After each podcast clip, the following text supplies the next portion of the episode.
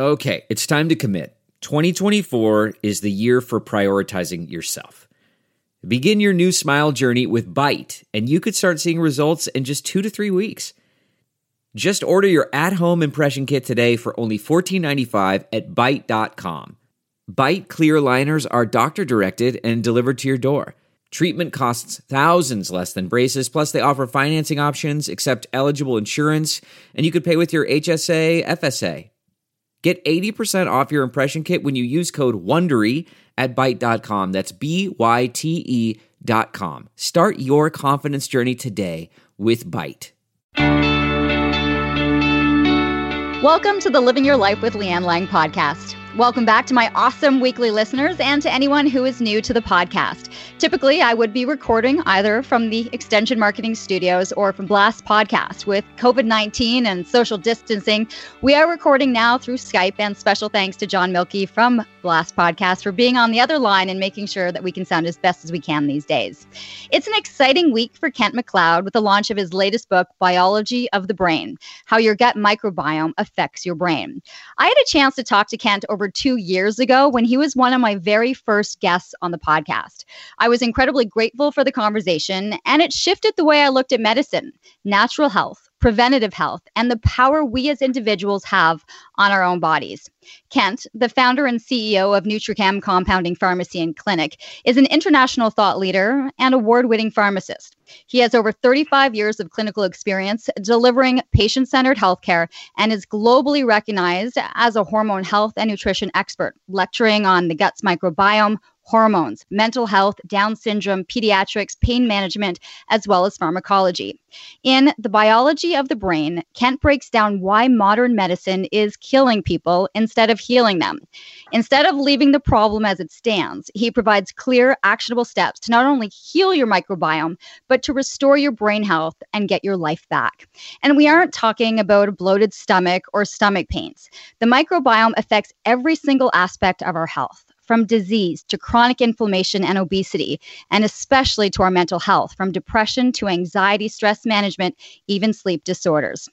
All disease starts in the gut. That quote from Hippocrates, the father of medicine. And that is exactly where we are going today. So, Kent, so excited to be able to have you back here today. I'm I'm excited for you and congratulations on this book. As I as I showed you, I had like yellow highlighted marks on like almost all of the pages. This is exciting. This is a big project for you.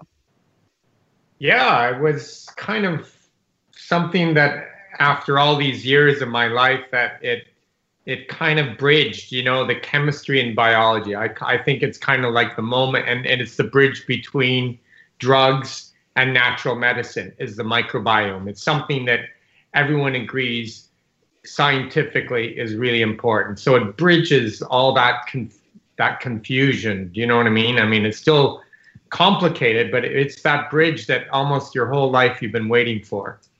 Well, for you, it's 35 years of being in the business. And I think for a lot of years, and I know we talked about this in our original podcast, was the deprescribing of medicine. You know, that became a, a passion for you and understanding why people were sick, what was the root cause in the first place. But to have all of this information now and to have science backing a lot of this, was it nice to know, my goodness, I can put this in a book and people will actually read it and understand it and want to make changes? You know, it's it's really true. I think thirty, you know, in the in the eighties, you we would actually hand out buckets of antibiotics. You know, we would we I would buy jugs of antibiotics and pallets of antibiotics for kids, and we'd hand them out. And I would, I you know, for colds and flus and bronchitis, where they were clearly proven not to be effective, and I would be arguing with doctors and my clients, you know, we shouldn't be doing this. And, and they always would say, what's the harm? You know, we're just preventing something more risky. There is no harm in taking all these antibiotics. And you know what? Before, when we didn't even know the word the microbiome, maybe they were right. We just were concerned about antibiotic resistance. We weren't even aware that we were destroying this crucial organ that was so important called the microbiome. Okay, so that's where this question comes in. So let's answer that first topic. What exactly is the microbiome? I think you do an amazing job in the book describing it, but take us through right now for the listeners how you would best exemplify it. So the microbiome is hiding in plain sight, right? It's it's essentially the bacteria that reside most mainly in your gastrointestinal system. It's the 100 trillion bugs that live in your bowel and in your gut that have over 10,000 species. There's more cells in your in your microbiome than your whole body, and it is incredibly biologically active. It's essentially it's uh, it's a have endocrine and exocrine functions. It has direct, it's it's it's legitimately an organ in its own right. Okay, so the thing is, is that you can think, okay, well, maybe it's a little off, you know, or how does even one recognize what is happening in their microbiome? If they're healthy and you know things are fine, it's they don't really notice it, or we're not really paying attention to it. So when would you start looking or when do people actually take into account what's happening if they're not feeling well and i know that you're going to go through a number of lists of things that might be causing or what people might be feeling as the symptoms when it is out of whack you know the most obvious things is digestive problems and so there's a at least 50% of the population is suffering from some type of digestive problem whether it's constipation or diarrhea or bloating gas heartburn so it's it's a real it's it's it's a lot of people with the obvious problems. And you know, and sometimes, you know, when people have and, and then there's the other part of it is things like uh, weight regulation. If people have trouble losing weight, if people have skin problems, so we are now determining that chronic uh, eczema or acne or rosacea is associated with uh, problems in the microbiome. So if someone comes in with rosacea or skin problems and you know they're uh, they don't have digestive problems, you know our treatments for those actually are giving antibiotics, but actually which kind of kills right some of the inflammatory bacteria. But the price is is if you ever take away those antibiotics, the conditions come back worse and what you as opposed to actually getting a healthier microbiome. So it might not be obvious if you have something on your skin that is coming from your gut, right? Like that's not that's not the way we think, even medically. We we go down, uh, you know, the skin is my skin problem. I'm going to put some something on my skin. Um, the concept that is coming from another organ is still relatively foreign, and that's true with pain uh, autoimmune disorders, anxiety, things like anxiety beyond the obvious, which comes from you know something like being in the middle of a COVID crisis, but actually we've correlated anxiety at 90% correlation to gut inflammatory issues in the gut. So sometimes it's obvious, right? If you have a gut problem and you have symptoms, well, there you are. But sometimes it's not so obvious you know, like skin problems or or anxiety problems that you should be looking at your gut. So that's sometimes it's from the symptoms that are associated with it as well. Because obviously with anxiety, right, or skin problems, if our treatment is giving you anti-anxiety drugs like benzodiazepines, we those have serious addiction, you know, addiction issues. We start using cannabis, right? We have a huge cannabis issue because of anxiety. Well, why wouldn't we begin to look at the gut versus recommending, you know, uh, benzodiazepines or cannabis? It was interesting. One of the start of the chapters in the book talked about this client that came in, well, who eventually became a client because they walked in and, and said to you, you know, I've tried these 41 antidepressants, so I'm waiting on the newest research as to what number 42 is going to be because the 42nd antidepressant that I try might be the one that actually works. And so everyone is constantly waiting for that next magic pill. And the problem was is that you said number 42 isn't going to make any difference for you either. Let's go back. You know, and it was this battle of are you going to do what it's going to take to make this work? And so, how are you starting to convince people to look outside of taking the next pill or take two and take it three times a day and call me in the morning, you know, that you're trying to convince people to take a deeper look into the microbiome. You know, it's really frustrating with the world of antidepressants is, you know, in, in meta-analysis, they really, you know, in mild to moderate depression, not in severe depression, but mild to moderate depression, repeatedly they've proven to be no more effective than placebo in terms of quality of life outcomes. And we continue, I mean, from 40, literally 40 years ago, we 100% believe in the serotonin theory, right? These drugs block the reuptake of serotonin. We believe in that serotonin theory. So if we believe in that theory, we should technically really understand how serotonin is metabolized and regulated and, and, and handled in the brain.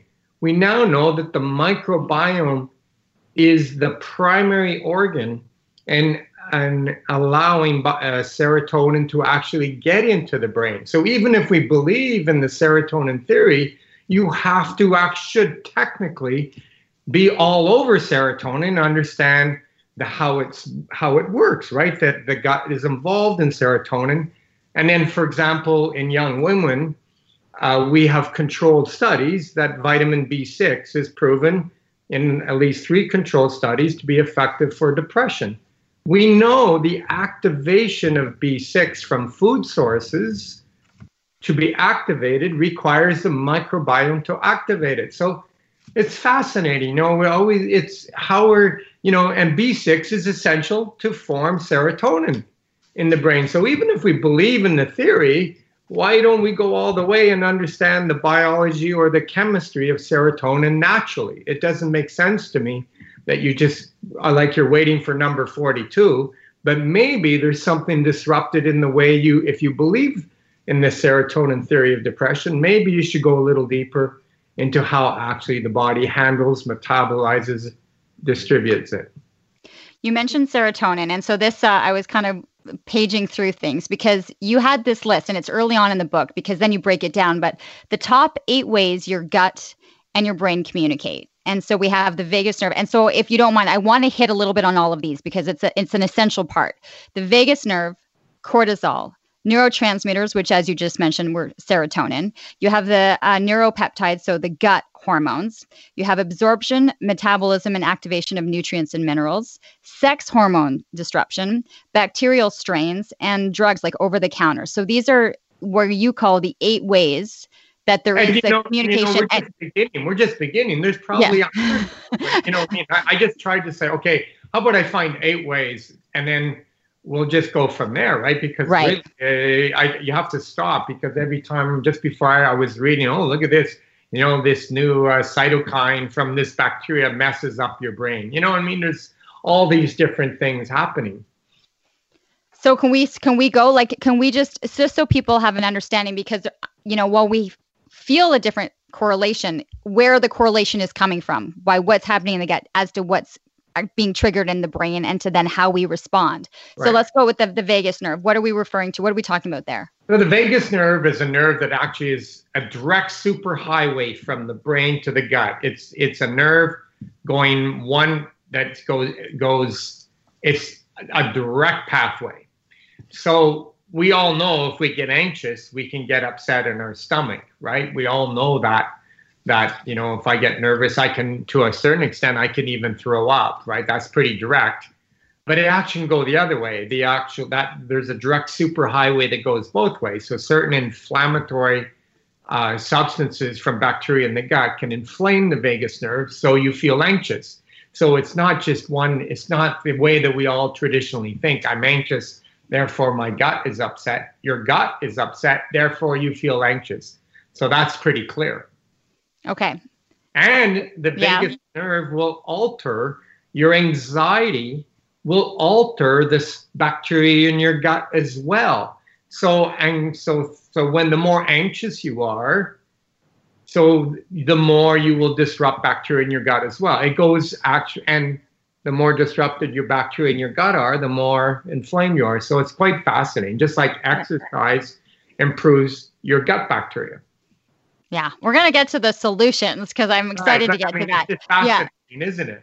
Yeah, it, uh, it is fascinating. And then we get to the cortisol, which is is the stress hormone. And I remember when I wasn't sleeping, when I was working the morning show and getting up at 3:30 in the morning, I always had this extra layer of of just that bloat, that that extra layer. And everyone that I talked to, because I was eating healthy and and you know and trying to eat right, but it was that stress of the lack of sleep and stuff. And it kept saying it's it's your cortisol you know and so what are the cortisol cortisol is it so we used to even think cortisol was just you know more stressed you are from the the more cortisol you have but actually we actually show now a tremendous it's actually what we call i was just uh, attended a lecture uh, conference called hiding in plain sight where we actually know that the, the relationship of the liver and bile regulates cortisol which regulates the microbiome. So now you're starting to see, oh, stress affects your bile production,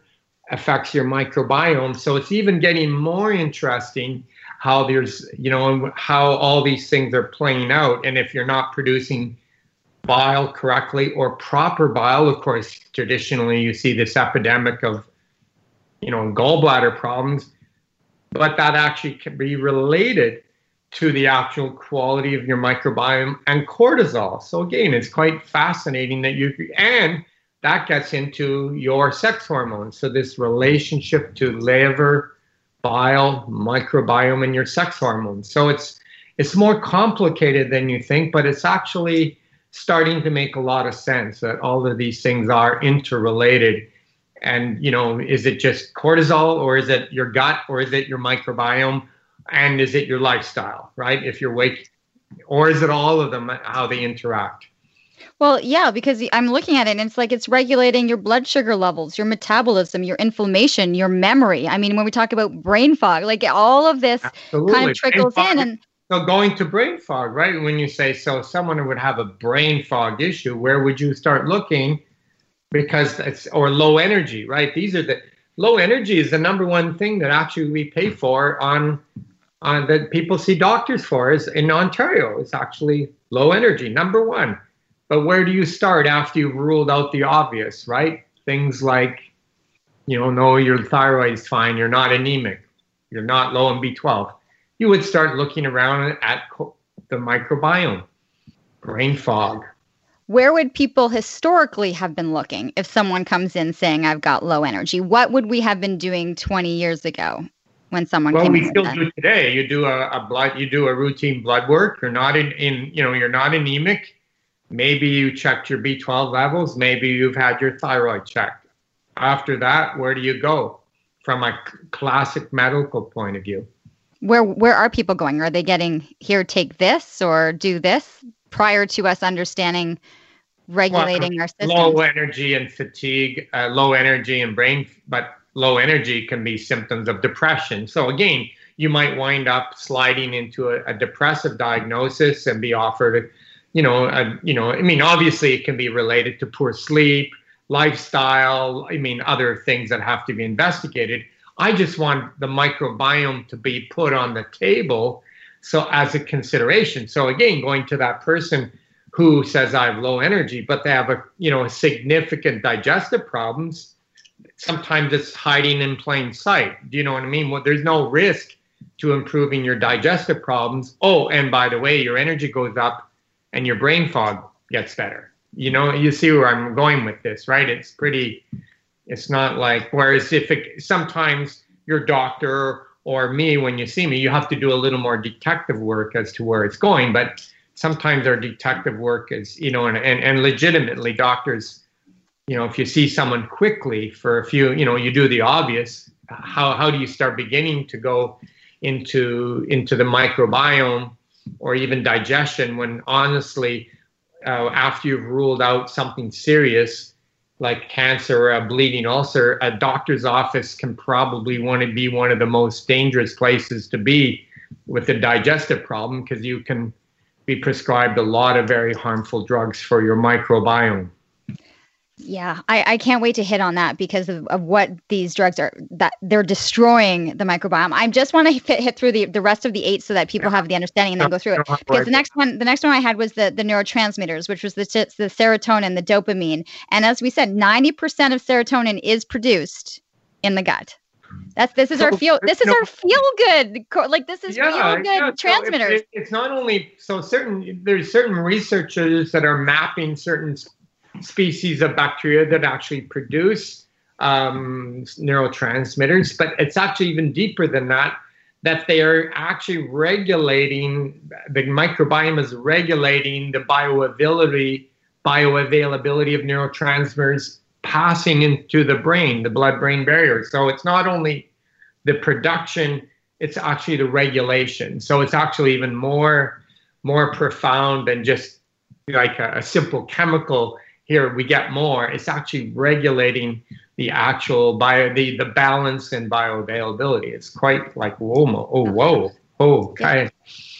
It's fascinating. And then from there, you go to the neuropeptides, which are important, especially in communicating between hunger and satiation, of, you know, being able to say when you're full or when you're hungry. If that's disrupted, and yeah, so even the weight regulatory, so the weight regulatory peptides like ghrelin, we we now know that and uh, insulin and all these different peptides and, and even your insulin sensitivity can be modulated and mediated through gut bacteria. So one of the most profound things for me is when I have a, a type 2 diabetic patient and I can now say, if you change your gut, you will see a dramatic improvement, if not reversal, in your, your blood sugar levels. And you can, you know, it's not controversial you just measure your blood sugar and you see them normalize and weight normalize in these clients who have had traditional problems losing weight.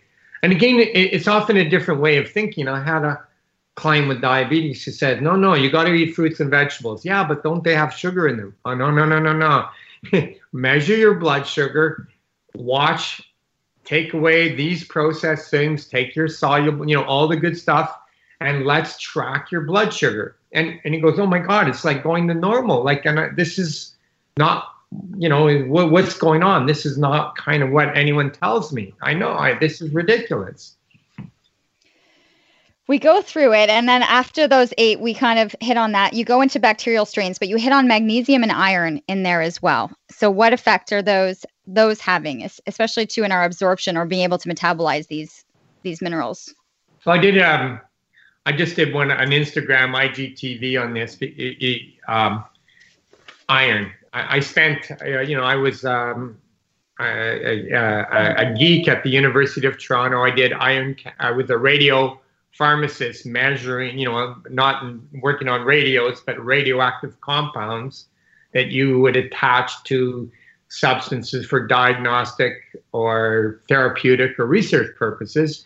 And I would tag iron and we could track it in each other. And I wrote a paper on how iron is absorbed and handled. And I thought I knew everything about the absorption of iron, what type of iron to use. I designed an iron that is still used by like mid all the midwives of Toronto. I thought like I was the iron guru.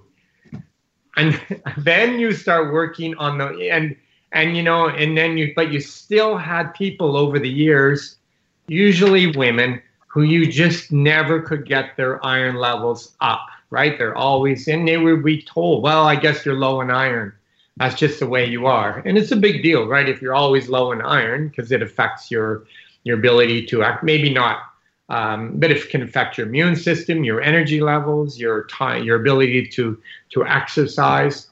Well, when you improve the microbiome, literally iron levels jump like crazy. Inde- almost independent of the type of iron you're using. So it's almost like you take all those years of me being the chemistry only iron guy to going, well, if you're always been low in iron, before I start giving you fancy iron, you have to improve your iron, your microbiome, because that energizes the absorptive capacity of your gut.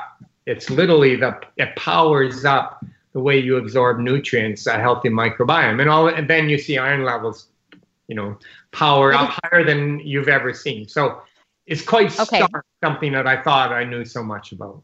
Right. But if you were at this point trying to give the iron, where are they finding this other place to be able to get the iron for that microbiome? Like you were saying, by those changes, what changes are you referring to?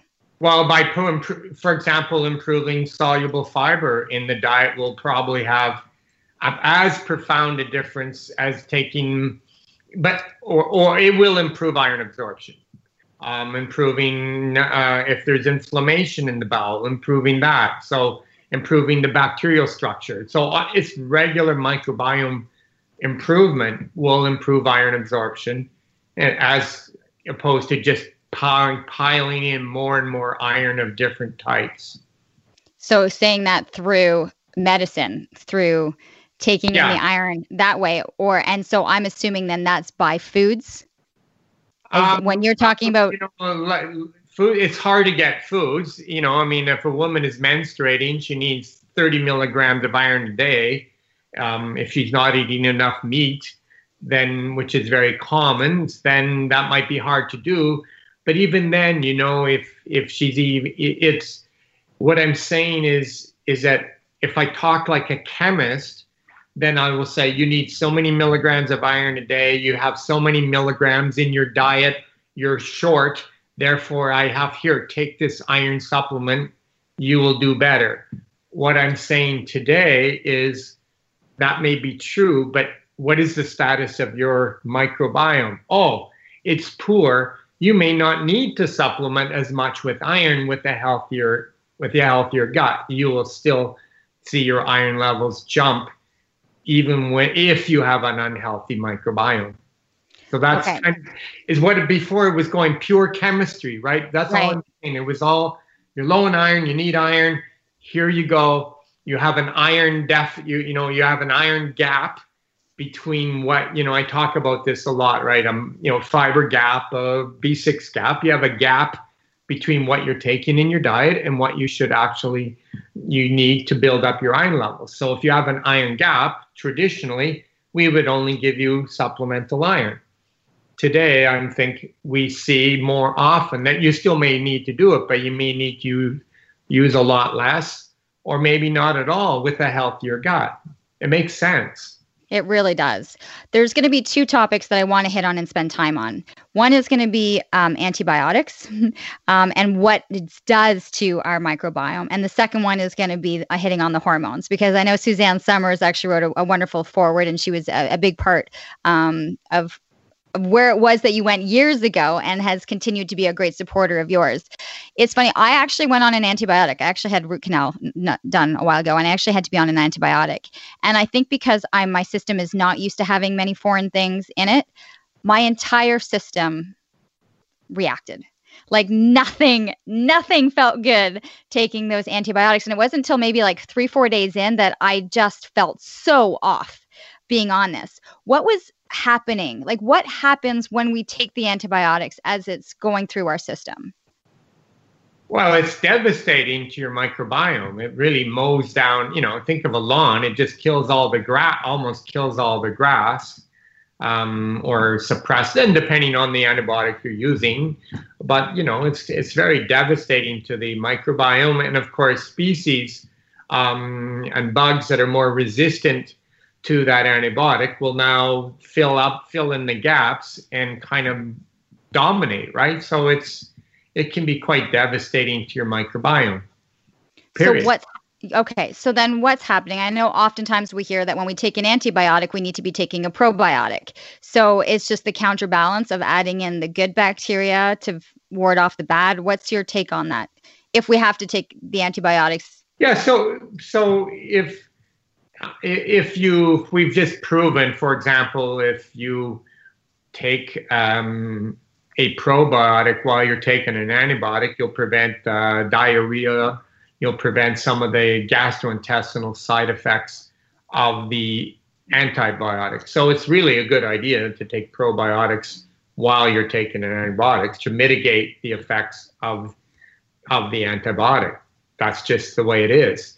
The you're also trying to to um, to seed and maintain healthy structures in the bowel, kind of even though they're getting mowed down. You're really trying to maintain you know, new, you know, healthy structures so that you can recover quicker after, you know, the, the antibiotic is suppressed. Yeah, it wasn't really my uh the gut system. It was it seemed like everything else. It's it's amazing. I, I I just I reflected on it because it was just such a change into how I how I I normally felt. But the thing is is that people are still very much they have something there's a pill that's going to fix it. And when people come in and they go through your experience, it's it's breaking down everything. So what is happening when someone walks in to Nutrichem and says, I usually get prescribed this, or I'm taking this, and I've been taking this for 10 years and nothing seems to be changing. What are you doing? What are you testing to be able to understand what is happening in the body so that you can start focusing on making the microbiome better? Because I think I learned through the book, like there are four different sections almost, right? To it. And if one of them is off, it's nothing's really working well. Well, you know, I mean, just I'll I'll go to that. But I mean, just perspective, you know, I mean, here you're healthy. I mean, and you're taking something now, you're more, we're even having a discussion about antibiotics. Think about my life where people would literally be taking and uh, taking truckloads of antibiotics for anything that were wasn't even like colds and viruses that they didn't they didn't work, right? Like, so now you're ta- now you're at least aware that you're taking something for an infection. That's a big deal to me. Like, so you know, it's it's so f- much better than at least saying, "Oh, should I take a probiotic?" Well, yeah, it's proven to mitigate the side effects of taking an antibiotic. They're, like that's so nice, and you're and you're using an antibiotic for something that it should be used for. I mean, that's kind of nice to be having that conversation for the first time, right? So it's kind of nice, and people are more cautious. They are, you know, it used to be, uh, you know, I'm going, I went to a doctor and he didn't give me anything. What a bad doctor. Now it's like, you really think you should give me this antibiotic, doctor? You know what I mean? It's changed. You know, so that's really positive. Um, now, in terms of what, when someone comes to see me, obviously, you know, we, we have we have some great doctors but of course, like anything, we all tend to be, you know, as people get sicker and sicker, they tend to go down their own silo, right? If it's a skin doctor, the skin doctor silo. If it's a, um, you know, a psych, you know, brain, mental health, down the mental health silo. If it's a heart, down each, we go down each of, we go deeper and deeper, and often it gets down that. So my job, first of all, is to look at all the drugs and the things they're doing and saying, you know this drug can cause like these drugs that you're taking for your gut we may not be ad- addressed by the doctor that's looking after your brain. You know what i mean? So my first thing is to look you know look at the whole picture. And then ultimately i believe not believe the evidence is is that that root cause issues come from the microbiome first. So you're always having you're always looking for digestive health as a primary issue in virtually any any issue if it's not been looked at. And then you're looking at other obvious things like iron. You know, sometimes I have people that have had mental health issues who've never had their iron measured, for example, and they've been deficient in iron or low in thyroid or other chemistries that they've been deficient in.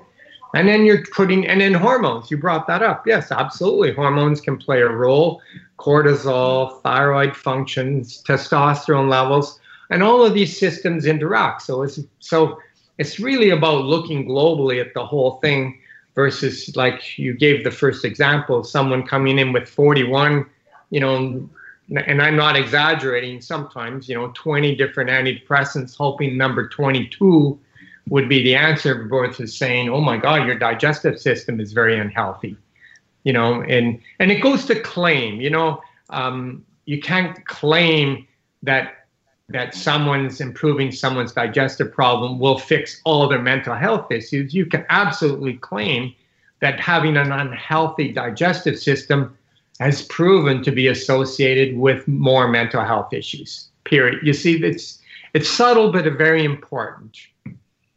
It is, it's subtle, but if it's going to have that much of a domino effect on every other aspect of your health, why wouldn't you start there? You're right, and but a lot of the reason is why I wrote the book. You might not get support for it, right? You know, you went to this kook who you have had years of mental health issues, who's trying to solve your digestive problems. What does that have to do? Or serious pain. You know, I'd have people who, you know, uh, one of my um, one of my speakers uh, that is going to be at my book launch came with severe, severe pain issues, and and she was dying with the amount of narcotics and opioids that were being prescribed to her. And I started off by dealing with her digestive problems, right? So you can you imagine without support that you're she's coming to a guy who's helping her and her, her digestive system had shut down with the opioids. So but here I am focusing on digestion without focusing on the pain. You see what I'm saying? It seems it seems cuckoo if you think about it. Well, it could, but if she's been on that many years of narcotics and opi- opioids and is in desperate like chronic inflammation and pain i think at one point you get to to say i can't carry on doing it this way. So but, uh, but it's almost like the bottom line like no, it's like okay like the last resort but why wouldn't your digestive health be something that's considered in and, and literally and even that was for me quite you know sometimes you hit these individuals with like pain or addiction that are so dramatic that it's just almost like it's almost like breathtaking, which which is still amazing to me that the body in even the most extreme situations, the microbiome, nature wants to be healthy and just needs to be nudged that way. You know, it's not about perfection. It's about amazing when you do some things right, how quickly the body will want to be healthy. It's it's kind of beautiful. Well, it is. And that's the nudge I think that sometimes you need. And your nudge is about a 30 day nudge. When people come in, they've got about a 30 day, like, you know, cursing your name and uh, hating what you're saying. And, you know, it's difficult. And, and because you're, the first answer is going to be you're going to take certain things out or you're going to be adding certain things in, especially but when it comes to diet. You know, you're right. I'm only doing short term nudge now. You know, back in the past, you know, I observed that people this is like 30 years ago that people taking gluten out of their diet would it would improve things. And i thought it was very like i was thinking reductionist meaning oh maybe it's a food that's messing up people. And so i was part of that kind of group that was taking out dairy and gluten and, and stuff like that. Today i everyone who comes in going to your point will leave with being able to eat more food not less food. I think it's a failure to be more food restrictive uh, than forcing people to be restrictive because really food restriction is a symptom of an unhealthy microbiome. You see the difference? One is saying, oh, you know, and, and yeah, it, it all these diets that I, you know, people are suffering. So I tried uh, very innovative diets or variations of carb restrictions. Uh, specific carbohydrate diets, low FODMAP diets, gluten, dairy, and, and people responded. But people would be stuck on these things for long term because that's the only thing that semi helped them. To now, I just think no, that's just a symptom of an unhealthy microbiome. You have to be should be able to eat more foods.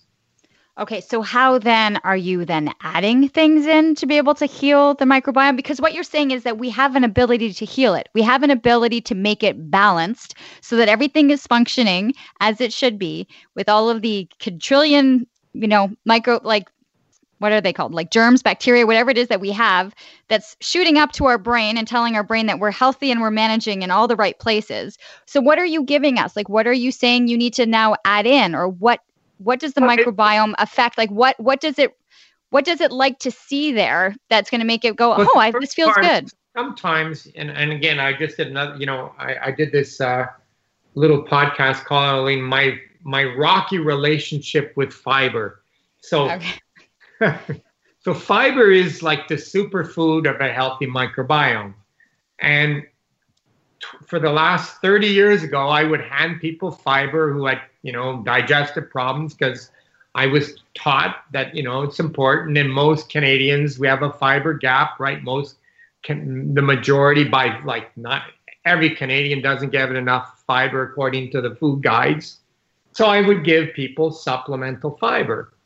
But one third of them would say, You're I'm a superhero, like you know, I'm the best thing in the world. One third would have no pro no problems. But another third would tell me I'm trying to kill them. Like what, you know, more gas and bloating and problems. Their life has turned them to hell since I gave them this fiber. And and so guess what you'd wind up doing? You wouldn't give fiber to people because you can't have one third of your clients hating you, right? So you can't you can't function. But that didn't it didn't make sense to me, right? Like, why is it it's so good? Why is so many people have bad problems? So the reason for that is their their gut bacteria and bowels are inflamed. They have too many weeds in their lawn, right? Their lawn is full of weeds, and if you go and water it with like soluble fiber or water, you're going to grow more weeds, right? That's pretty straightforward. So going to your point, and what if those weeds are inflaming the lawn and it's literally on fire? now your lawn's burning, there's weeds growing, and you're going, oh, I'm going to go throw some fuel on, you know, some fuel on the fire, right? It's going to go crazy. So you have to actually just go in order sometimes, depending on the severity. You have to heal the gut. You ha- and what we do? How do we do that? Well, there's different. We have there's different polyphenolics that we use, which are prebiotic fibers that are proven to reduce inflammation. They improve the the the uh, this Clostridia cluster 4 Akkermansia layer that actually put energy into the bowel. They they heal the tight junctions, so you get all the all those leaking and. So they calm things down. So you calm the thing first.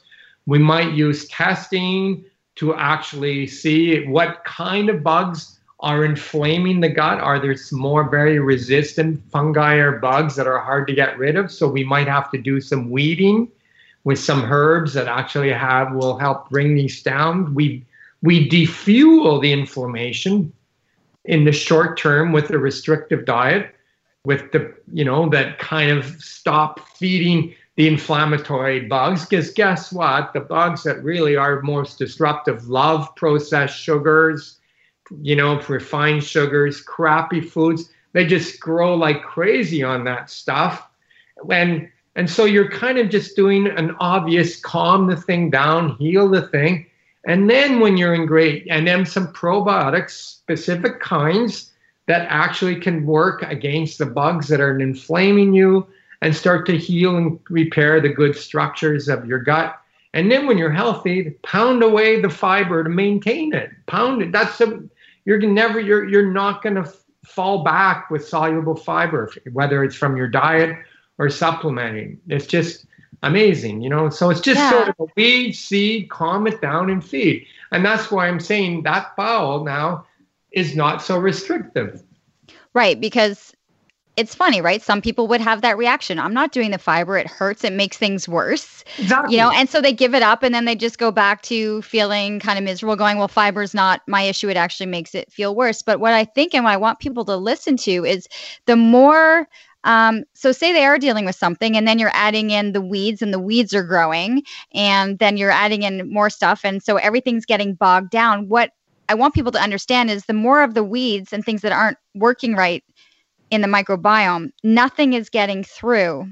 The pathways aren't getting through to the brain to make well, them feel. Right, you're not taking advantage of all those healthy structures because those bad, those weeds are inflammatory. They'll inflame your nervous system. We little, you'll get more pain syndromes. They'll inflame your skin.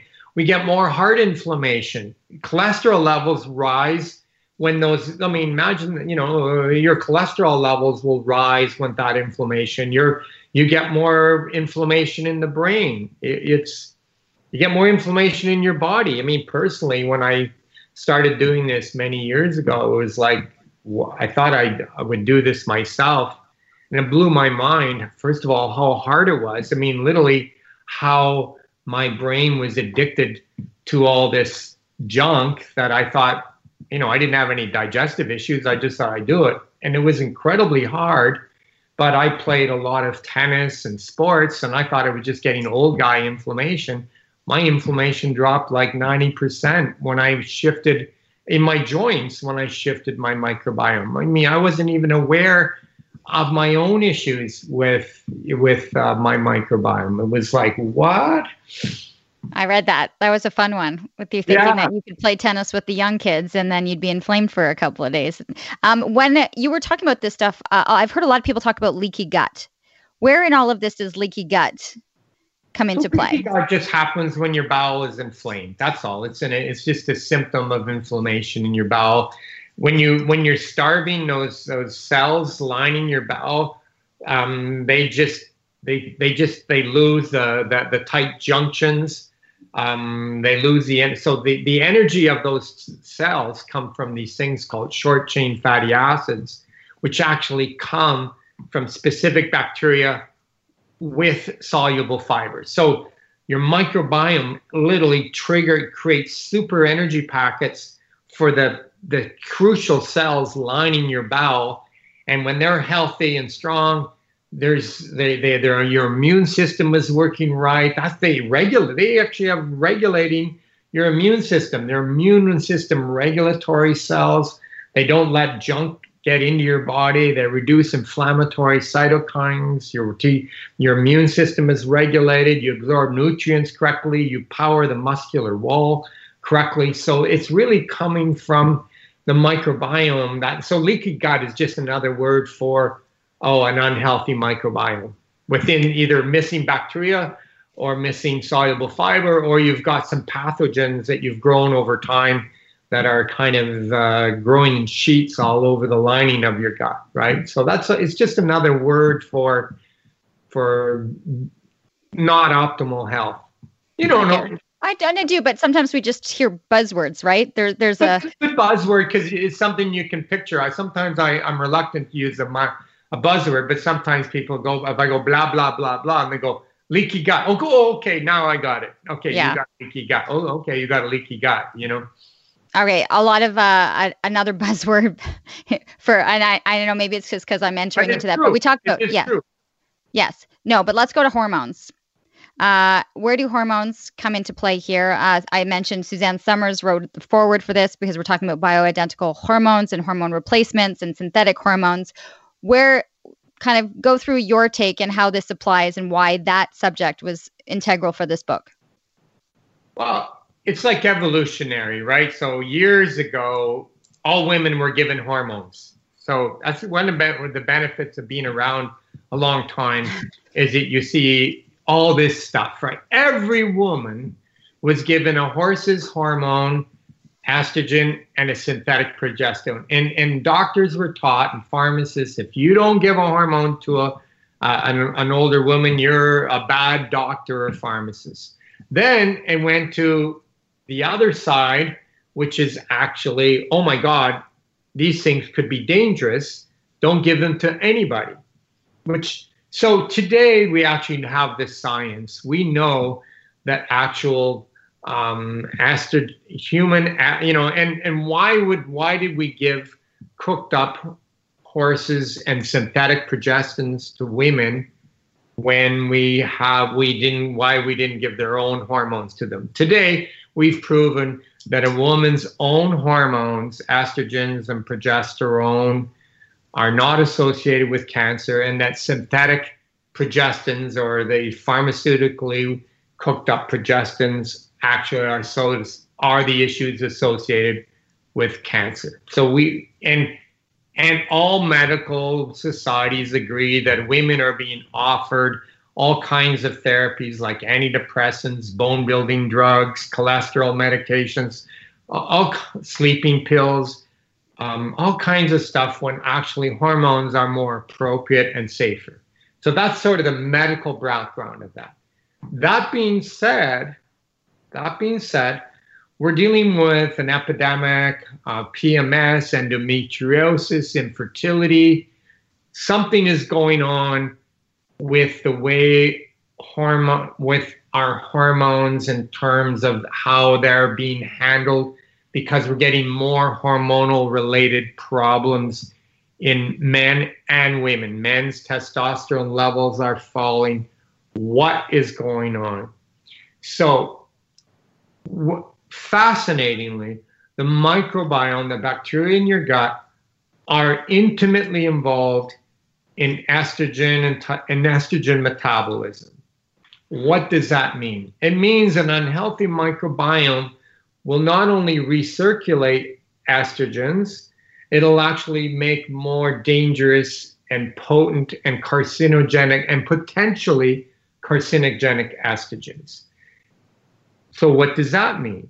What it means is that if a woman or a young woman particularly comes to me with a variety of disorders that are shown to be related to an imbalance of estrogen and progesterone, that may be caused by a dis- dysfunction in the microbiome. And I've observed in the literature starting to support that improvements to the microbiome improve symptoms of PMS, perimenopause, for infertility. You, you see where I'm going, endometriosis. So you're into this this world where all of a sudden you're going, what's happened to the world where we're getting, you know, all these issues? Did you know we didn't change our genes in one generation? What has happened to the environment? Is it something out there? But actually, it's something inside us that's changed with the chemicals and antibiotics and structures that we've been changing. So today, I'm actually less prone. You know, I still recommend hormones, but it's actually going, well, no, I won't give you hormones until you've improved your microbiome first. It's actually, I'm this, I'm the, I, I don't give hormones as often because I'm more, if for just those symptoms. So in PMS, I used to only recommend progesterone. Today I'm going, nah, nah, improve your gut and you won't need hormones in a young woman, right? That makes so much sense. It's so much more natural and it's effective. Okay. And Kent, I love all this information, but I know that my listeners right now are going, okay, so I get this. It's all going through the microbiome. Everything's going to come back to that. But the main question is, how do I fix it? What am I like? Because you're not going to prescribe a pill for it. So where is where is the shift coming from? How do we start making the changes to get ourselves on track to be able to create that envi- that healthy environment within our gut? You know so the the first thing in May, let's go to the end of the road okay. and then come backwards. Okay. microbiome like so the canada food guide recommends 38 grams per day of fiber for a male and 25 grams per day for a female. So I recommend that every to maintain a healthy microbiome, you follow that Canada Food Guide recommendations and you look at them and you assess realistically if you're not getting them. If you have a huge fiber gap, then you supplement with soluble fiber. And there's many different ones that we recommend. If okay, wait, wait, wait, wait, wait. Yeah. I want you to wait for me. Okay, give me off the top of your head five ways on that, how many grams we need. What can people right now purchase, consume, or make to get that intake up? So it's difficult, right? To go and it's difficult. That's why I mean, there, there, that's what I'm saying you can look at the candidate, but it's hard because uh, you know a whole apple may have two grams of soluble fiber, and you need you know 25 grams 20. of five right. grams of whole fiber uh, you have to have grains in your diet. So if you're restricting glutens or, or, or you're leaving less grains in your diet, immediately you're not going to be meeting the Canada Food Guide for soluble fibers.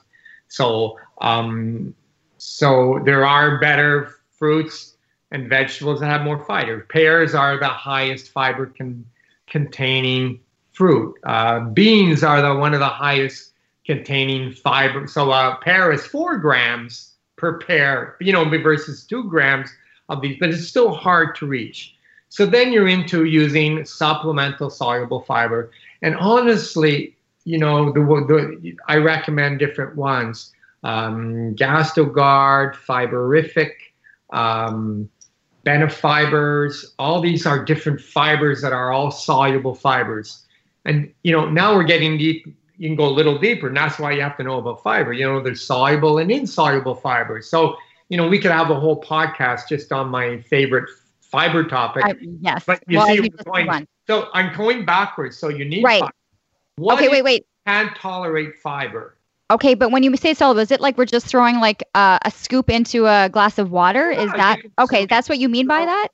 If you throw in like a tablespoon of Gastrogard, you're now getting the equivalent, let's say, of uh, seven or eight apples. It's like great. Like you can immediately, and there's some oligosaccharides like ZOS that's super potent uh, in capsules where you're getting again they're equivalent to much more. So you can get like the equivalent of seven or eight fruits in in like a in three capsules. So it's kind of cool that we have that technology.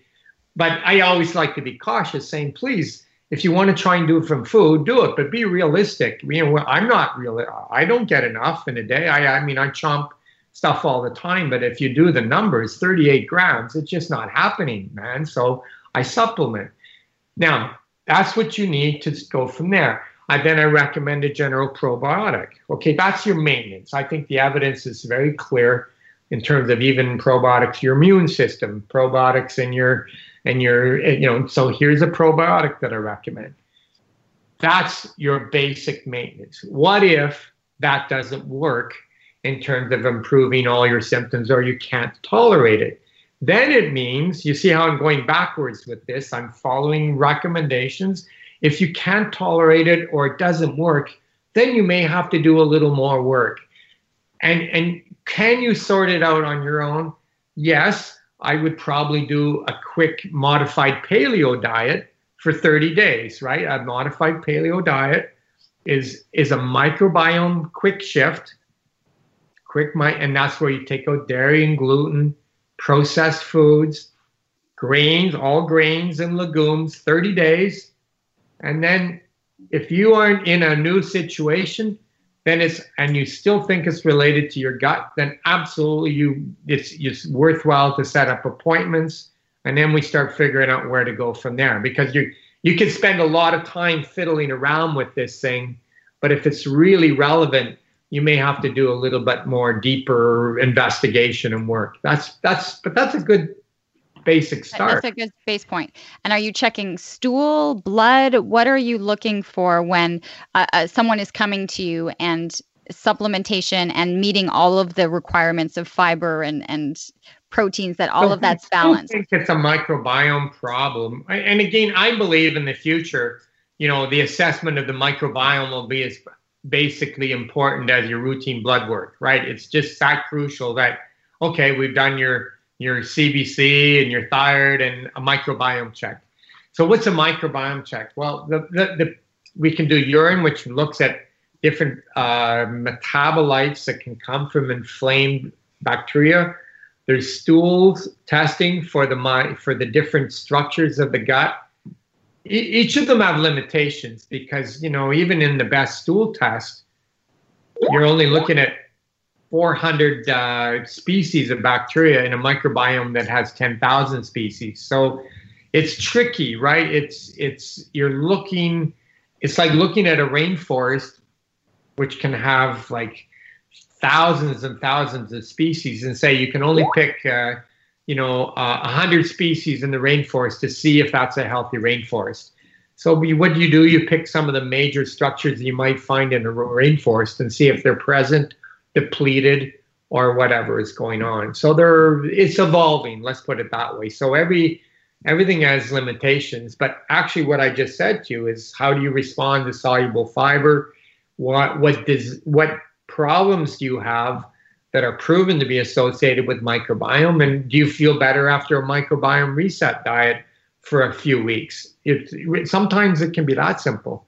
Okay, so would it be that simple in that a person feels less bloating, less stomach pain, more energy, less fatigue, less anxiety, you know, Correct. not as depressive? I mean, can it really be that within a 30 day of doing a reset and and and you know, adding some of these things in that you feel that much of a difference? Or at least after 30 days you're at least feeling better to at least keep going.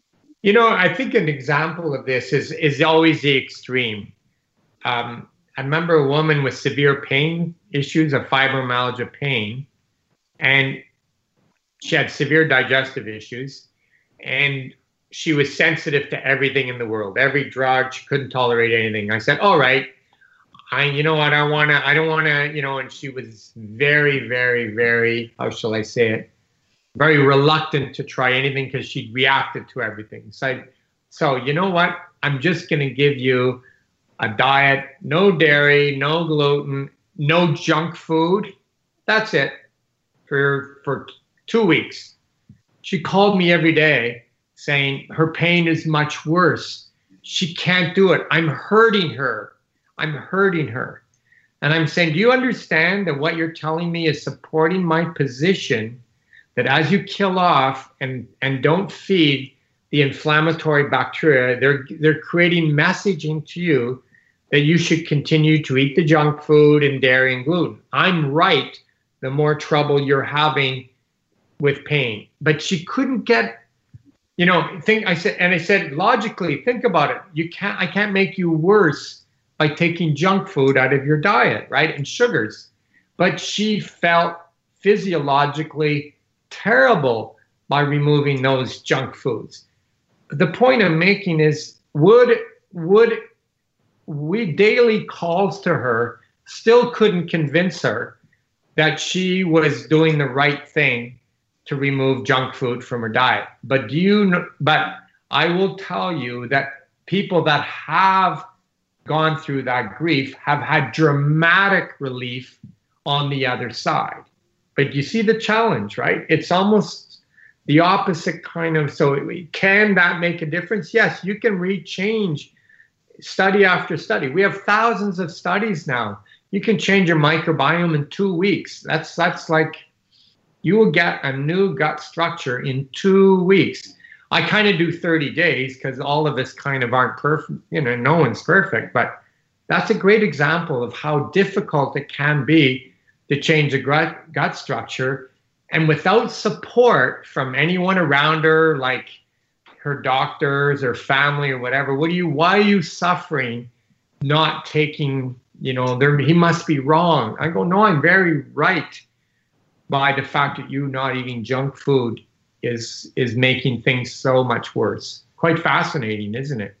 It is. And because I'm looking at the time and I've done way over, can I can as parents, how quickly can we monitor how we're feeding and how we're doing this with our children to realize that we're getting them off to the right start of having healthy microbiomes to give them the best starting point um, as they. You know, and, and great news about kids. You know, the great news about kids. Some is they they respond faster and more aggressively than adults do, but. Uh, yeah, and a lot of the challenges with the microbiomes of kids are all the hidden attacks on the the microbiome, and you're born literally with the microbiome of your mother, or in a C-section case, the microbiome of the hospital, which actually gives you a lot more risk for immune system problems and eczema and stuff like that.